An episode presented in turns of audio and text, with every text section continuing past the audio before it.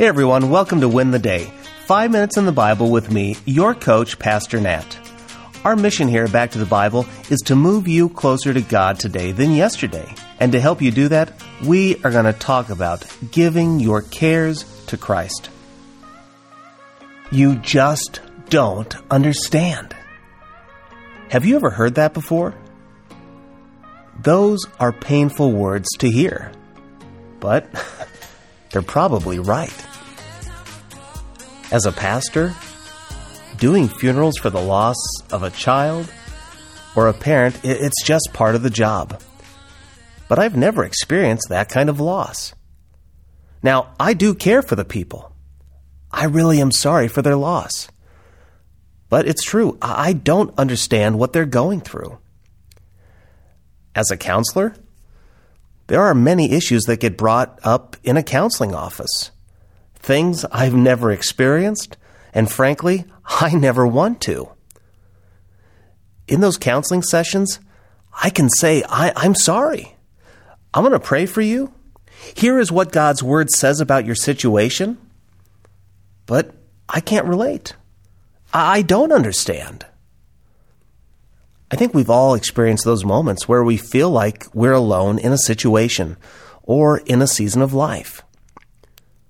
But did you know that there is someone who cares and empathizes with your pain and your trials? there is, and that person is Jesus. Listen to the writer of Hebrews as he describes Jesus. So then, since we have a great high priest who has entered heaven, Jesus, the Son of God, let us hold firmly to what we believe. This high priest of ours understands our weaknesses, for he faced all of the same testings we do. Yet he did not sin. So let us come boldly to the throne of our gracious God. There we will receive his mercy, and we will find grace to help us when we need it most. Jesus is our great high priest. What does that mean? I mean, does that mean he's one of those guys who wears one of those big funny hats? No, not at all.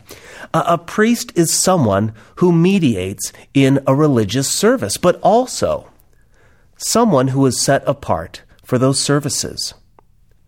Jesus, he is our perfect mediator. Back in Jesus' time, priests would offer sacrifices on behalf of the people for their sins. They would do this over and over and over again. But the problem was, the blood of animals could not remove the sins of the people. This is why Jesus became flesh. He became flesh to become the perfect sacrifice for our sins.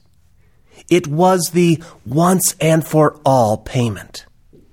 And now, because he did this, he is our mediator, who, as the writer said, understands our weaknesses and has faced all of the same trials and testings we do. Jesus was and is fully God, and he also became fully man.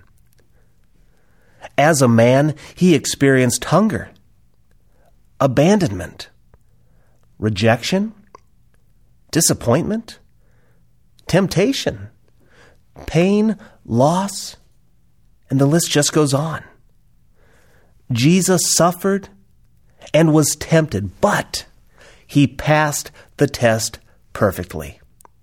And now he rules at the right hand of God as our great high priest and our king. Because of this, here is my challenge for you today talk to Jesus. Jesus is wonderful. He's God, He's King, and He is our priest. Jesus, He is also our friend. He's better than your best friend because he not only cares, but he can do something about your situation. So talk openly with God. Talk about your fears. Talk about your pains. Talk to him about the abuse you've experienced or are experiencing. Tell God your hopes. Tell God your wishes. Share with Him your dreams. And please, don't just do it once. Do it as often as these things come to mind. To commune with God, to spend quality time with God is a privilege and should bring us great joy. So let's spend time with our great high priest, our empathetic priest. Because when we do this, friend, we will win the day.